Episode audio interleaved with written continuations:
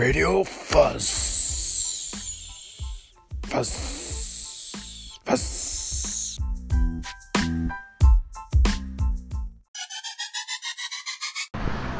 Bridge of Fools. No. The Iron Bridge, 1998. The newest bridge.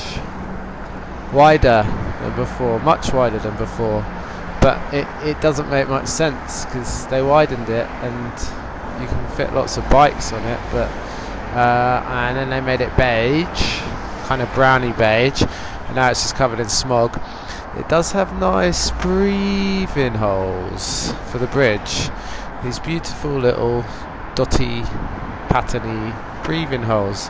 Uh, yeah.